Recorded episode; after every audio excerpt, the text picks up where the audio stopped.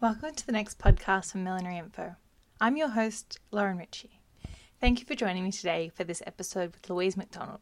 Louise has been a milliner for over 30 years, with her studio based in the iconic Nicholson building. As you may have learned from our last episode, Louise and I have worked closely together for a number of years. So I hope that in this discussion you'll hear about our dynamic and learn a little bit more about her millinery. I'd like to thank our wonderful podcast sponsors for making this episode possible. The Essential Hat, That Millinery, Hat Academy, Hatter's Millinery Supplies, Lifted Millinery, Hat Mags, Marie D'Antoni Millinery, Louise McDonald Milliner, the Millinery Association of Australia, and Hats by Laco.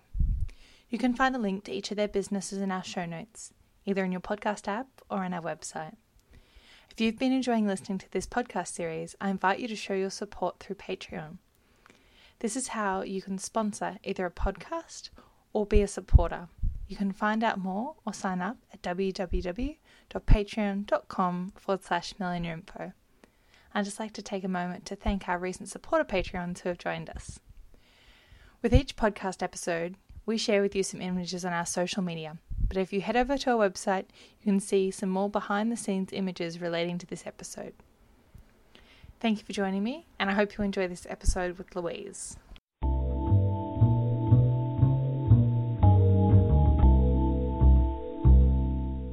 Thank you so much, Louise McDonald, for joining me today on Millinery Info. It's fantastic to have you back as part of the podcast series.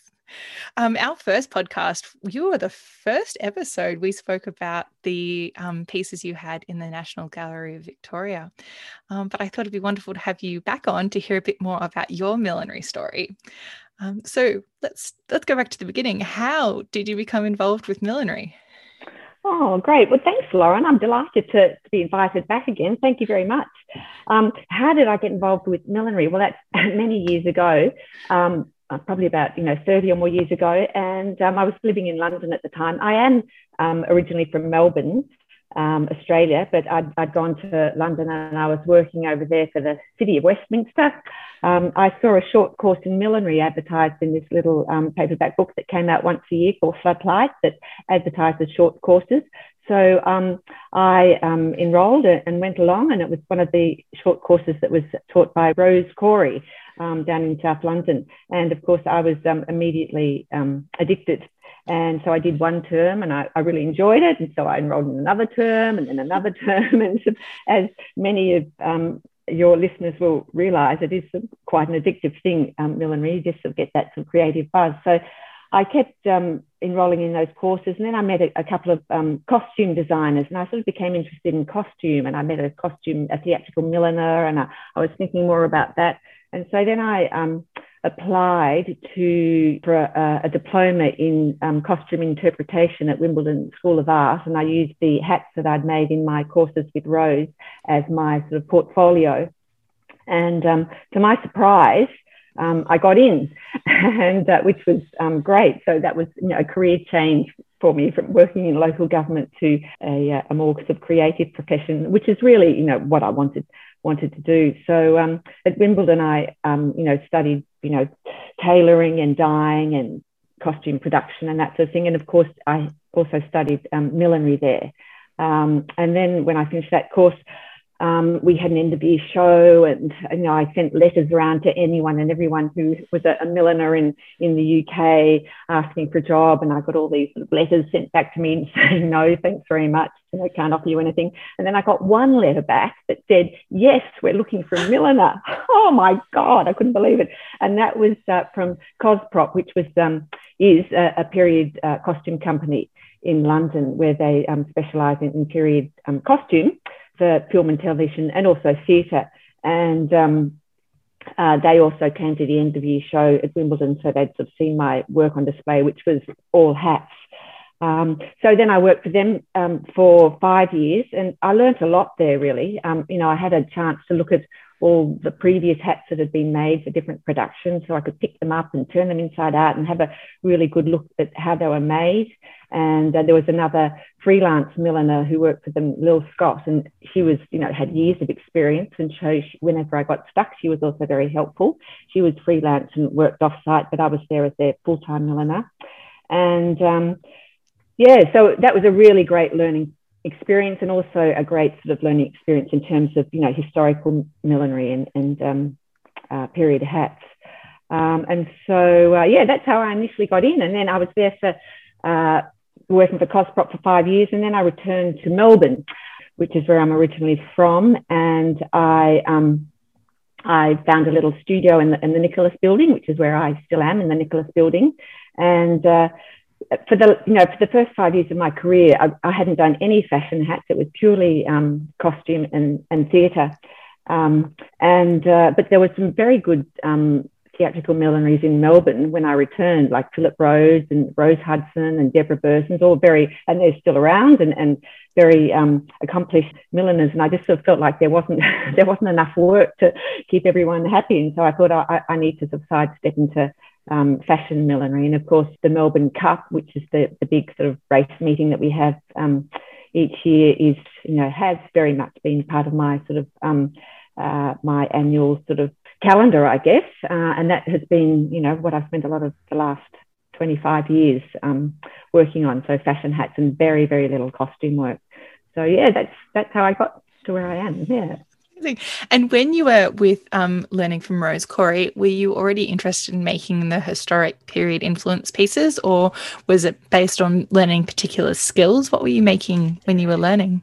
Yeah, no, there wasn't any sort of historical um, work there. Um, it was more sort of, you know, fashion hats, but I was learning all sorts of different techniques and working with buckram and with the sparterie, um, you know, felt straws. Sinamay had just sort of come onto the market then. So, you know, learning to work with sinamay. Oh, no, had sinamay come onto the market then? Mm, barely, barely. So I don't think I made a sinamay hat with Rose actually. Um, different sort of vintage materials, straw cloth. Um, so sort of learning, learning the basics. Mm. And um, yeah, so that was terrific. Mm. And working at Cosprop, what were some of the the productions you got to take part in? Do you remember, or they're all just a, a blur of hats? Well, there were hundreds at the time, but I can barely remember. I mean, the, the two ones that are the most sort of memorable, I guess, are the um, BBC production of The House of Eliott, a BBC production um, about two uh, sisters who set up a fashion house in the 1920s, and, and that you know got lots of um, airing.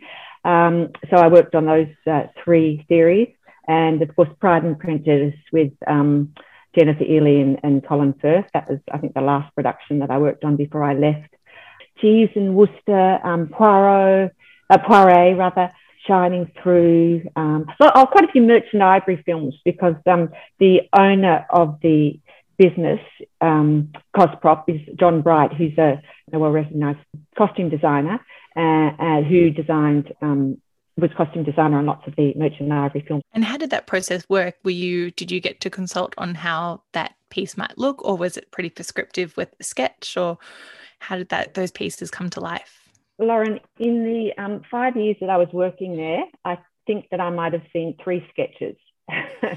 so, and I think um, normally um, it was um, just sort of a verbal um, description, or there might have been sort of um, photocopies of original um, fashion plates, um, or from original sort of you know fashion magazines of the particular era that the uh, series was set, and a few little notes from the costume designer pointing to a particular hat with a few fabric swatches stapled to the bit of paper saying you know something like this. Um, and um, yeah, so there seemed to be quite, a, um, you know, it depended on the designer, but um, sometimes you'd have a lot of creative freedom and, and sometimes, you know, not so much. Um, but there was always, um, you know, once you, you'd of course discuss the materials with the designer, sometimes they'd have specific ideas or I'd make suggestions and then you would get a piece ready for the fitting and the um, actor would come in for fitting with the, the costume designer and you'd sort of um, be in the fitting to work out, you know, where to take the piece and what needed to be altered or changed and uh, go away and finish it and then it'd be packed off in a box and sent off. So I'd never get to see it um, until it was you know on the screen. So um, unlike I guess in the theatre where you might go to a, um, a dress rehearsal or, or something um, I, I, I, wasn't uh, I didn't participate in that because one I did very few theatrical um, worked on very few theatrical productions. It was mostly film and television, and um, yeah, there isn't any dress rehearsal there. So yeah.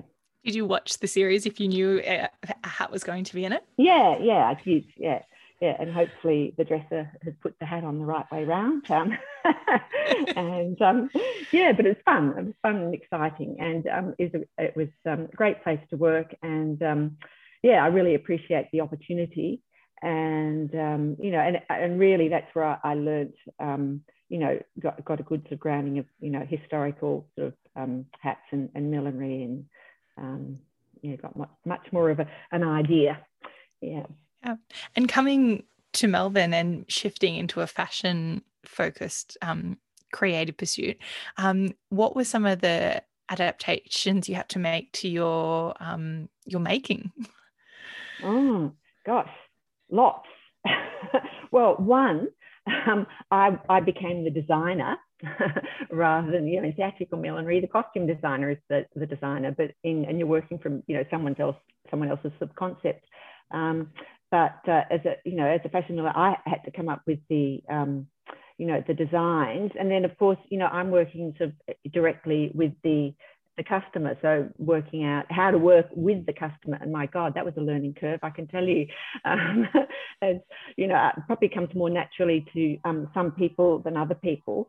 But um, you know, that sort of, you know, negotiation um, sort of process with the client to work out what they want and um, what I wanted to do. And I think at the start, um, really I let the customer lead me, but now I would say that I lead the customer um, in terms of their choices and knowing what I can do and what I want to do and what I think suits them. Um, so yeah, there was a big um, learning curve in, in that regard. Another difference there was that, you know, I was working with different materials. So the materials that I would use in theatrical millinery um, were sort of often different to the materials that I'd use in um, fashion. So with fashion hats, I would be using sinamay, parasisal straws. Um, I did a little bit of a felt collection. Um, but uh, when I was working in theatrical millinery, I never used sinamay, I'd never used parasisal straw because, you know, they were wanting authenticity and those sorts of materials weren't around in, you know, 1815 or, or the 1920s or, well, parasisal might have been around in the 1920s. But um, yeah, so I'd be using, instead I'd be using straw braid or making fabric covered hats or using sort of esparterie covered in fabric or military buckram or um, yeah, that sort of thing. So yeah, that's a, um, another sort of different different sorts of materials. Yeah. When you launched as a fashion label, what was your approach to that?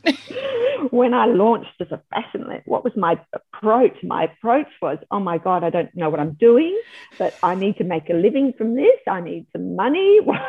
How do I get customers? So it was a little bit of disorganized. Um, if I were to do it again, I would say that I should have, you know, done some business courses and um, some marketing courses and, and had a much more sort of um, methodical approach. Um, but I sort of made it up as I, I um, went along.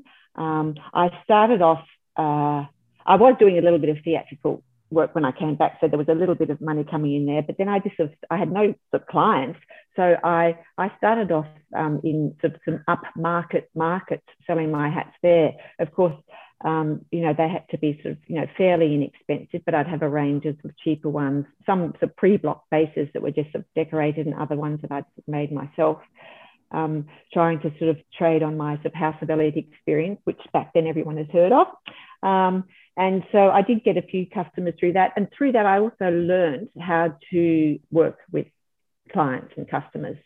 Um, I also, um, my partner, who I think I was with was that stage, he comes from a sort of a small business background. In my family, everyone has been employed, and I'm the only self-employed person in my family. But my partner, everyone in his family was uh, self-employed, so he gave me some um, really uh, useful tips about, you know, how to you know build up a mailing list and, you know, a database. I don't think we used that word back then, but anyway, um, so ha- how to um, promote myself a little bit. He had some really some good tips there.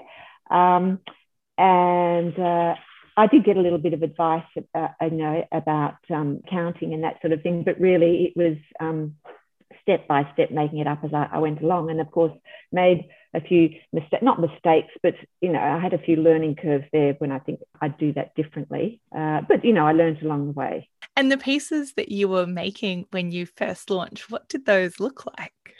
Mm, what did they look like? Oh, well, I'll tell you what they didn't look like. They don't look like the sort of they don't look like the sort of work that I do now. Um, they, um, I think now, I think that people tell me, and I, I think that it's true that I do have a sort of signature look, but my signature look really hadn't developed then. So it was, I was new to sort of fashion millinery, so I was really, uh, there was a little bit of a hodgepodge. but you know, I might have used lots of feathers on a few pieces, but I don't use feathers at all now, or not at all, but hardly ever use feathers now. I hadn't, I hadn't sort of got my, yeah, I hadn't got my look established yet. So I'm just trying to think of some of the ones very 90s looking. big, big top hat crowns, big brims. Um, I've always loved the beret though. I was doing berets back then and I still love berets, bigger brims. Yeah. Yeah. Mm. And as you worked through discovering and defining your aesthetic, how, was there a moment when you're when you've created a piece and that was it and you're like this is this is what i want to be making or is it an evolving process it was an evolving process but i think that what i started sort of moving towards was um, back then the trim on a racewear hat was feathers or flowers and journalists would ring you up and say, "Oh, what's in season this year? Feathers or flowers?" And you think, "Oh my god, is there an alternative?" And, and at, at some stage, I, I guess it's with Sinamay, um, but I can also recall I was using some straw braids at the time. I started using just the straw or the braid to make my sort of trim on the hat. And I liked to make a trim that had sort of movement and flow to it. And I think that that was the start of my evolving into my own sort of, you know, my own look. I think still my hats they tend to be sort of fairly simply embellished, so not lots of feathers and flowers, often sort of trimmed in the same you know, material that I've used to make the hat out of, and with some sort of sculpture um, that sort of flows. And what have been some of the key successful projects or events that you've been involved with that have been a great success for your business?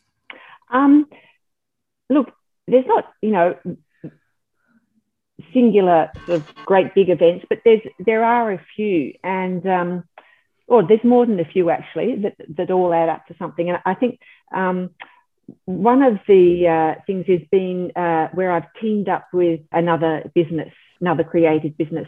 So the first one that I teamed up with with was a fabric shop called Her Story that was in Little Collins Street in Melbourne, run by um, two women, and they sold beautiful fabrics and they also had a sort of an on-site uh, designer, dressmaker, tailor, who made up the um, fabrics in the store. So they either sold the fabrics or they customers came in and, and they had an outfit made. I teamed up with them, and so I would make hats for some of their clients who you know needed a hat.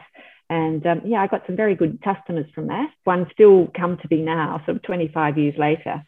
Um, and then I teamed up with uh, another local designer, Victoria Loftus. Her label isn't around anymore. She's now got a, a, a shop in um, country Victoria called Manteau Noir and has a, another uh, label. But Victoria made designed beautiful clothes and she had a lovely shop in um, Little Collins Street in, in Melbourne again.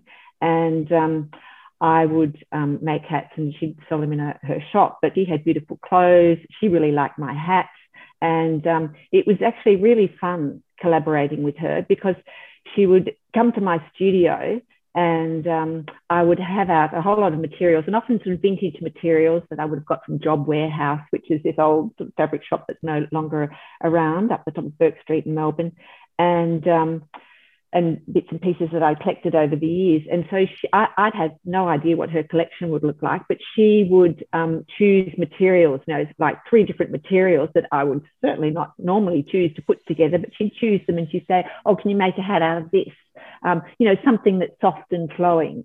And I think, oh, right, okay. So soft and flowing was the description. And I had three materials that I wouldn't normally combine together, but it really, you know, it led me off in um, a direction, you know, that I, that I really enjoyed and, and, and forced me to sort of be sort of um, creative and, and yeah, so working with her was um, terrific, and I worked with her for several years. And of course, um, when her shop closed down, I had clients from hers that come to me. Sometimes her clients would come to me directly if they wanted a specific hat um, for an outfit. And then um, I was going to say more recently, but no, it's not more recently. it was about 12 years ago, and collaborating with uh, Hugo Boss in um, Australia and um, designing hats to go with their collections. And of course, um, uh, with all those, you know, which has sort of been great for me, and that's brought sort of more clients my, my way. But with all of those, with her story and Victoria Loftus and, and Hugo Boss, it was a mutual um, respect that we had for each other. So they had something that I wanted, clients, and I, I had something that they wanted, you know, some beautiful hats. So they were great at selling my hats, and I loved trying to sort of please them as much as possible. So th- those sort of three connections have been good sort of uh, connections throughout my career. Um, I, I don't do this anymore because it's just so exhausting going out and doing what some people might know as a you know a trade show or something but you know going to you know racing events and having stands there and selling your hats so you get sort of more customers that way what did else? you do any trips internationally to branch branch out your customer base yes i did i would go to um, dubai for uh, it was probably for about five years um, that I'd in March I'd go to Dubai and sell my hats um, at a shopping mall there in the lead up to the Dubai World Cup. So that was always um, a good thing to do. And of course, it, that was in March, and my busy time of the year is uh, October and November. So you know it balanced you know quite quite well with the peak season here in Melbourne to go um, to Dubai. I mean. And Lauren, I have to say that another thing that did help me in launching my career was millinery.info. Uh, yes, yes. And we should mention that as well because did you know? That's what this platform this is how this platform started isn't it? Let's that is. let's get so, it from the source of the truth. How did millinery info start? Well i have to say that it started with my partner who works in it and he said you should set up a, a sort of an education website. And I, oh you know and i said what the what are you talking about? Anyway so he sat down at the computer and he got this website millie.info going and he started getting a dictionary together and this is before social media was around. Um, and uh, putting up a few different things. And then I started um, taking photos at different sort of hat events and posting it on millinery.info. And then we started interviewing um, milliners from around the world, not on podcasts, but um, just uh, uh, written sort of interviews um, with the milliners from around the world. And um, at that stage, there were no other sponsors, not like all your lovely sponsors that you um, have now. And I was the only sponsor. And I feel that that really um, was a benefit to me in terms of um, getting my name known sort of on, on um, a more global level rather than um, an Australia wide or, or Torrens state sort of level. So I do have to thank millinery.info and my partner and you for taking the reins and taking it to the next level. So that that did make a, a, difference. And that was yeah, that was before social media was around. And then when social media came in, you know, people could see other people's sort of um, hat photos on social media. But before that, Dubai World Cup and the Melbourne Cups and things, I'd um, be out there. Some of you may remember me taking photos if you lined up to go in fashions on the field competitions and that sort of thing and posting them on the on the website. So, you know, lot, lots of other things I think sort of help help me along the way. Having good people work for me and don't go red, but Lauren, Lauren, who was interviewing me, also worked for me for it was about seven years, Lauren. Yes. and um, you know, it's you know, those of you who, ha- who do employ someone else, when you've got someone who is your right hand person and you can sort of rely on um, so so heavily and so well, it really does make a difference to you being able to um, run your business and being able to sort of focus on things. So I've been lucky with you, and I've had two other people work with me in my previous um, earlier years who it's been it's been um, definitely helped. And, and I can also think of a couple of people who've come and done extended periods of work experience with me, Miriam. Oh gosh, we, we loved having you come and do work experience with us that um, that spring. So it's all added to the mix, and I'm very grateful because I couldn't do it on my own. Well, it was an absolute honor, and we had a lot of fun. Mm a lot of fun. Um, moving on from me though, because we're here talking about no, you. No, I'm sorry about that. I couldn't, I couldn't mention you at all, but you know. No, no, no. And um, today you do a lot of teaching and sharing of your skills to um, help the I was going to say next generation of milliners, but um, helping milliners continue to establish their skill set. How did you first start teaching? Oh well, when I um, came back from London, I I was uh, asked to present at, at, the CAE, which is the Council of Education. So I gave a little talk there. Of course, I was abs- I was so nervous, uh, and a couple of other places, the National Gallery, the members of the National Gallery asked me to give a talk, and so I started off just giving a little bit of a talk about my sort of theatrical experience, and then I started uh, teaching practical classes at the Council of Education, and then it went on from there. So I've taught at Kangan Institute, which is our local of TAFE college here, Central Gippsland TAFE in Morwell, Swinburne TAFE. I've taught some costume millinery there for about 12 years, or one artist in residence program at Box Hill Senior Secondary College, which was really fun. And um, I now run my own courses in, in my studio, and I've been to, to Europe and America, um, America once to teach at Millinery Meetup, and I'm going to be teaching with them again this year, but it's going to be online in uh, Europe with Lena Stein and Pierre and Pierre Millinery Supplies. And, and then with Hat Academy more recently in the last couple of years that I've, I've, I've really enjoyed teaching online, yeah, through video courses. You know, so I've been doing it for about 20 years, and I have to say, I have to you know, be honest with you that I probably wasn't a very good teacher when I started. I really had my trainer wheels on, but um, I feel like I have, like you do with anything, if you sort of practice, I have um, learned sort of more over the years and I feel much more confident in my presentation and the way that I can um, transfer knowledge to people. Yeah, I've enjoyed it, and and you know, one of the things that I don't forget is, um, you know, when I was first learning millinery with Rose Cory and you know, I loved it. It was just such a buzz, and I, it was just so exciting, and it was just lovely being so cre- to be able to sort of you know be creative like that, and so nice to be able to pass on that sort of joy or give people give people that joy themselves, and people do, as you know, lots of people who are listening to this podcast will know, it is, um, you know, it's really nourishing. It's really nourishing, creatively nourishing, and mm. um, yeah, I love it. So, with Hat Academy and teaching for your students, how do you decide which skills or which techniques you'd like to present and share? Yeah, I've, I've loved working with Elaine and her team at Hat Academy for, in the last, I think, two or three years. So, Elaine looks at my work and makes suggestions um, of techniques um, that I use and uh, to see whether I'd be interested in sharing them with other people.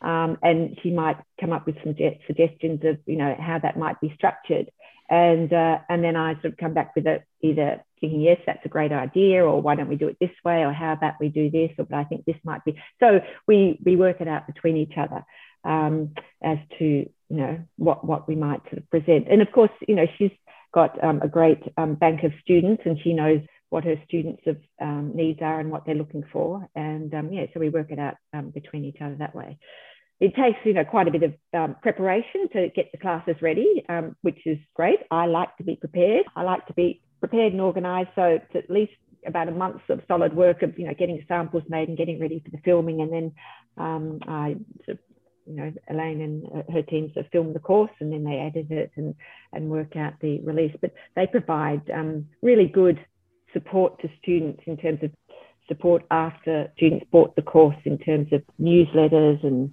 support groups and um, chat groups and um, assistance with particular questions. So, yeah, it's a great setup. What are some of the most important skills that you believe a student should be establishing when they're learning and training?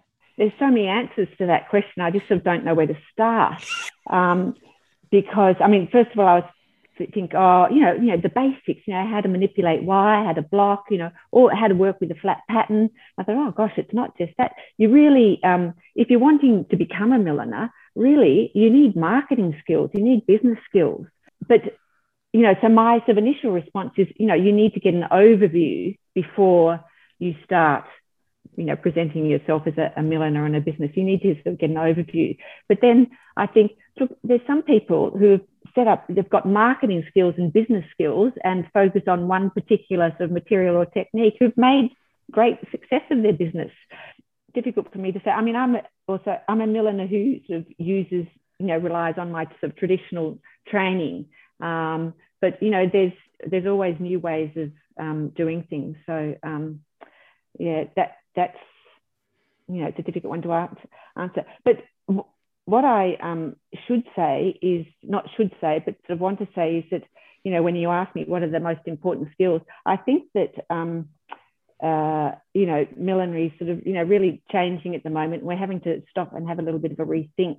And um, you know, for myself, I've been thinking about um, you know how sustainable is my business, um, and so uh, you know, I, I, yeah, I, am have, giving a lot of thought to that at the moment, and I would encourage other people to do that. If you're wanting to become a milliner, that you should really put that on on your list to sort of think about further. So, uh, once a student learns a particular technique, what's your advice for someone about transitioning that into their own work?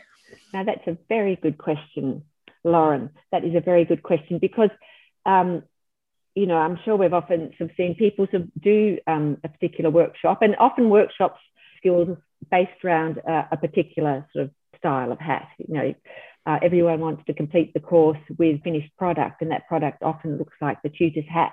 Um, and uh, so, what advice do I give people to um, adapt those techniques to create something new?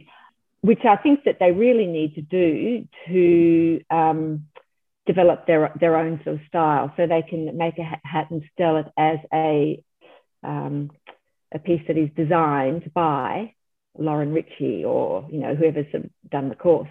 Um, in doing a course, people are learning how you know a material works in a, certain way, and so a challenge would be once they've finished that ribbon beret course or that buntal trim course, is to perhaps you know use the same materials because you know materials you know respond um, differently, but use the same material, um, but set yourself the challenge to make a completely different design because it's you know you're learning a technique and you want to be able to use that technique to create your own des- designs.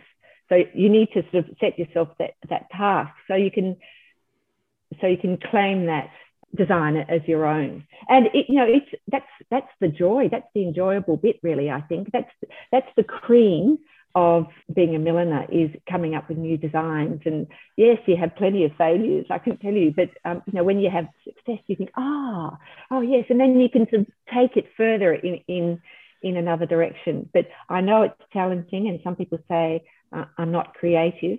Um, I think if you if you want to set yourself up, uh, uh, you know, selling your own designs, you need to take the bull by the horns there. Make it your own. Make it your own. Yeah. Yeah, absolutely.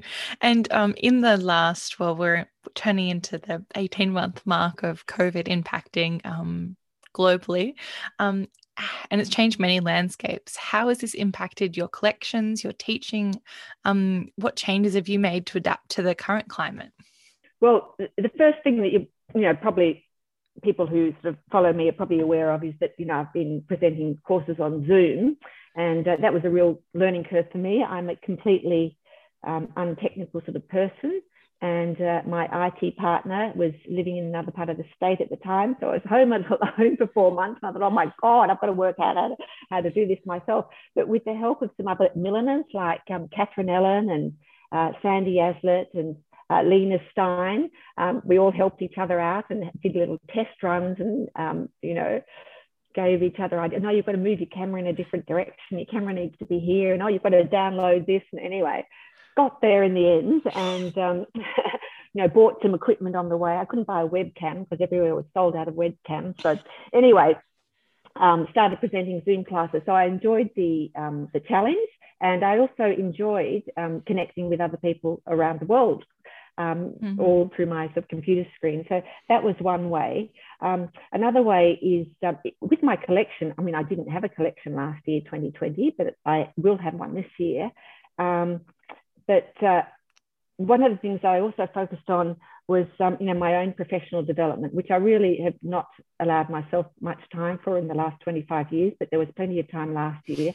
So um, I did some professional development in terms of, you know, my own business and working out where my focus was and um, uh, working out what I was interested in and where I wanted to go and what the essence of my um, business was. Um, and then, sort of more recently, um, actually, I'm still doing it now, but I am loving it. Is um, a course on sort of sustainability in fashion that's um, run by Clare Press, who's some of you might be familiar with, um, a, a, journalist and educator in um, sustainable fashion. And um, it's really making me uh, think about where I want to go and, and what I want to do with my business in the future. I mean, we're, we're all sort of, you know, becoming aware that um, if we're not already aware that, you know, there is a, um, a climate sort of crisis, a climate challenge, and, and fashion is a contributor to that in the amount of um, fashion that goes into uh, landfill and the amount that we sort of consume. And I think, oh, how many Louise McDonald hats are heading off to landfill, and what am I sort of supporting here? So um, I'm thinking, sort of, I'm feeling inspired by doing this course, and I'm feeling really inspired about how I can sort of you know, re structure my business to be able to um, operate more sustainably. So, you know, looking at things about what, you know, what materials am I using and what processes are involved in those materials? What about the workforce who creates those materials? What sort of packaging do I have? You know, what am I, what, what processes am I using that are contributing to sub carbon footprint or global warming? And what can I do to slow that down? Or, um, yeah. Sounds very tuned, interesting. stay tuned. stay tuned. Um, but you know, I, I, think that it's challenging, and um, and probably a lot of you are sort of listening to this. Um, maybe some of you have given it much more thought than I have. Some maybe not so much, but you know, millinery. I mean, yes, we're a small sort of um, part of the you know the global fashion chain but we're all contributing in our own way to sort of global warming. And me as a fashion consumer i mean i love clothes. I love clothes. I love going clothes shopping. But um, what was one of the statistics in the course it said you know, australian women buy on average 27 kilos of clothes a year and throw away 23 kilos. And i thought yeah that's probably me although i don't throw away that that many. I've, I've got a big wardrobe, but whereas um, Italian women on average um, buy 15 kilos a year. So that's a bit of a difference. I thought, ah, well, you know, quality, reinventing. Um, yeah, so it's, it's making me think about my own choices as a consumer, but also my choices as uh, someone who runs a, um, a fashion business, really, and, and, what I can do to um, educate myself, change my business, and educate my customers. Mm. Um, yeah, so interesting and challenging. Mm. Yes, absolutely. and you touched on their quality of workmanship, quality of fashion products. Um, and this always has a correlation to pricing.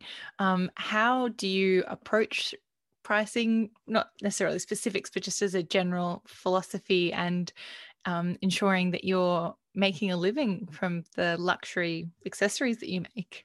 Yeah, well, um, that's a good question. It's you know, that's why I'd recommend anyone who's starting out at business get some financial or accounting advice on, on how to charge and what you should be charging. When I first started out, I did do um, some one or two workshops that were quite helpful, you know, giving me advice of, about how I can um, price my sort of work. Um, but you know, I have made a living from this business over these years. I've had to make a living. I've wanted to make a living, um, and initially, I wasn't charging enough for my work. And um, students have realised that working seven days a week and, and earning below the minimum wage is not sort of it is not sustainable um, emotionally, um, physically. So um, more recently, I, I went to a workshop back in the day that was run by Craft, the Craft Council, I think it was in or Craft Victoria or something, gave me a good sort of starting point to how to, to work out my business in terms of, you know, all the things to consider. Um, you needed to have an idea of your, you know, annual expenses to be able to work out how you needed to incorporate them in, into your pricing. Um, but, you know, it is essential. Otherwise, yeah, you're not going to be able to make a living. And also you're, you're affecting the, the whole market really if there's so many people underselling um, themselves um, in the millinery market, then you know you're underselling the, the, the, the millinery trade, really. I think. Um, as my hats have got more expensive over the years, um, you know, people. I find that people, if you can't find people to spend the money on uh, your hats, or they're telling you that they're too cheap, then you, they're not your customer you need to find other other customers who are able to who appreciate the work that you do and the quality. Uh, if people try and bargain you down, then um, you need to turf them as customers or educate them really. And and people people are open to be educated.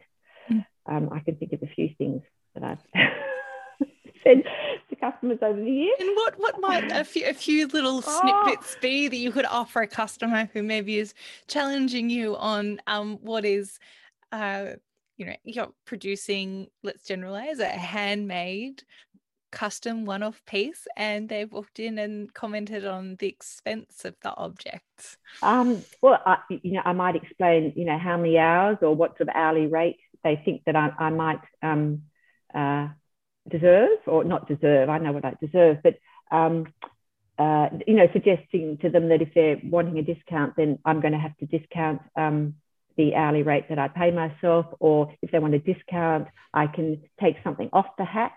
Um, which what would they like to lose from the hat? Um, I remember someone who was, you know, fairly, you know, obviously well off said, "Oh, can you do it any cheaper?" And I just said, "Why? Why? Oh, can't you afford it?" And um, she obviously could afford it. And with your clients that come to you, um, for those I'm I'm very familiar with your process, mm-hmm. but for those who maybe not so, um, do you create collections? How does someone come to you for a custom order? What does that process look like in a regular non-COVID time? In a regular non-COVID time, well, I work out. I, I um, create a, a collection for the for the um, for the season, which is normally spring. I, I, used to do a winter collection, but really I don't have enough of the winter customers. So I'd create a, a collection for the spring.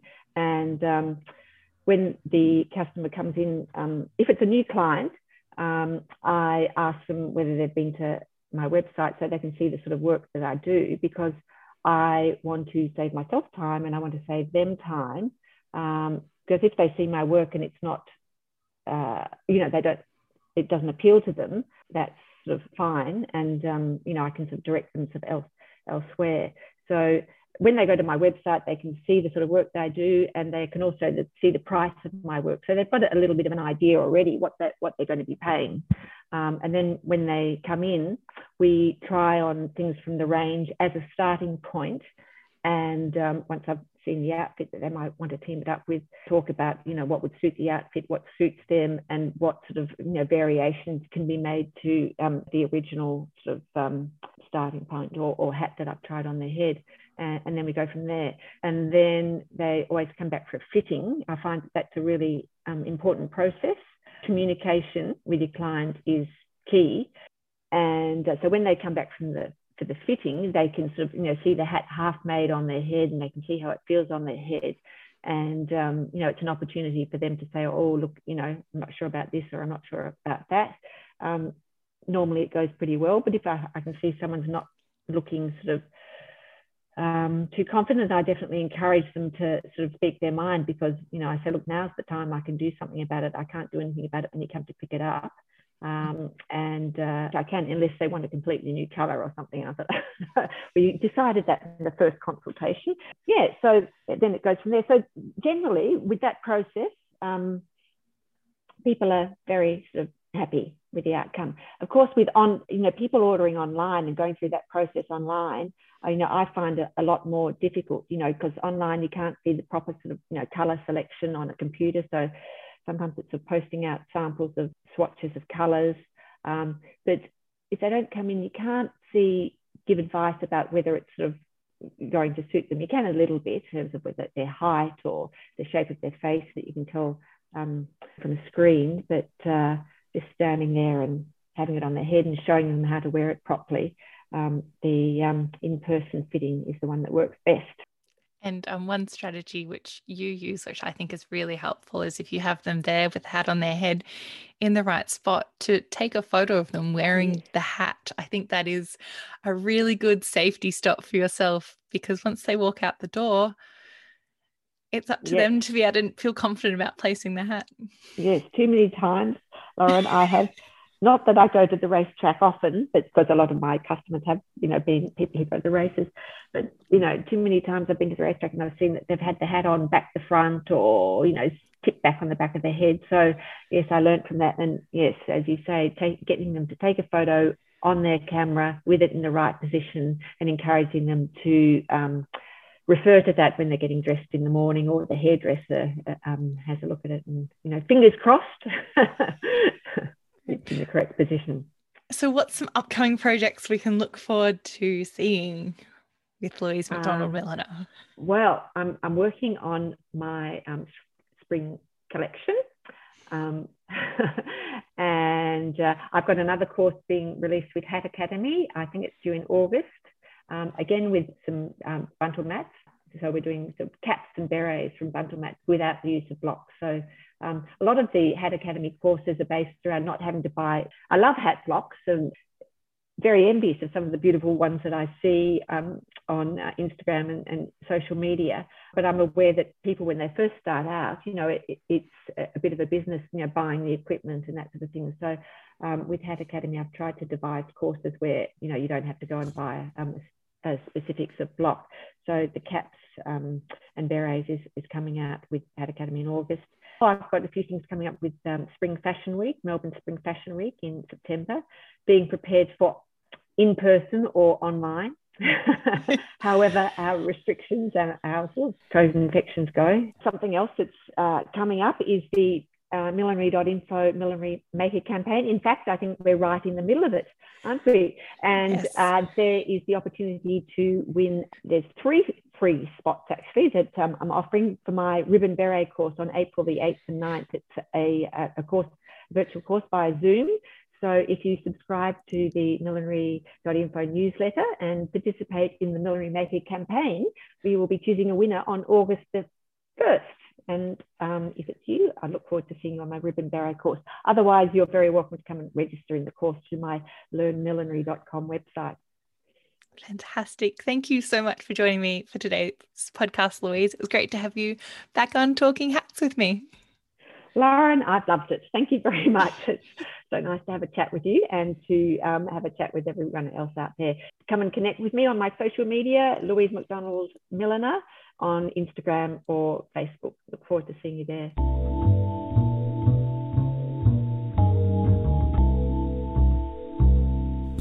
Thank you for listening to this episode of Millinery Info with Louise. I'd like to thank our Patreon podcast sponsors, The Essential Hat, That Millinery, Hat Academy, Hatters Millinery Supplies, Lifted Millinery, Hat Mags, Marie D'Antoni Millinery, Louise McDonald Milliner, the Millinery Association of Australia, and Hats by Lico. You can find a link to each of their businesses in their show notes, either in your podcast app or on our website. You or your business could show your support by becoming a Patreon of Millinery Info. There are two tiers available a podcast sponsor, which means your business or event is mentioned in our podcast, link included on our website, and in the monthly newsletter. This starts from just $15 per month. The other option is a supporter tier, which is from just $5. It's for those who would like to quietly show their support, but ensure that we can keep producing the content you see here on Millinery Info. If you have any questions about becoming a Patreon, I'd love to hear from you. Otherwise, to sign up, visit www.patreon.com forward slash millinery info. I'm your host, Lauren Ritchie. Thank you for joining me for this episode, and I look forward to talking hats with you again soon.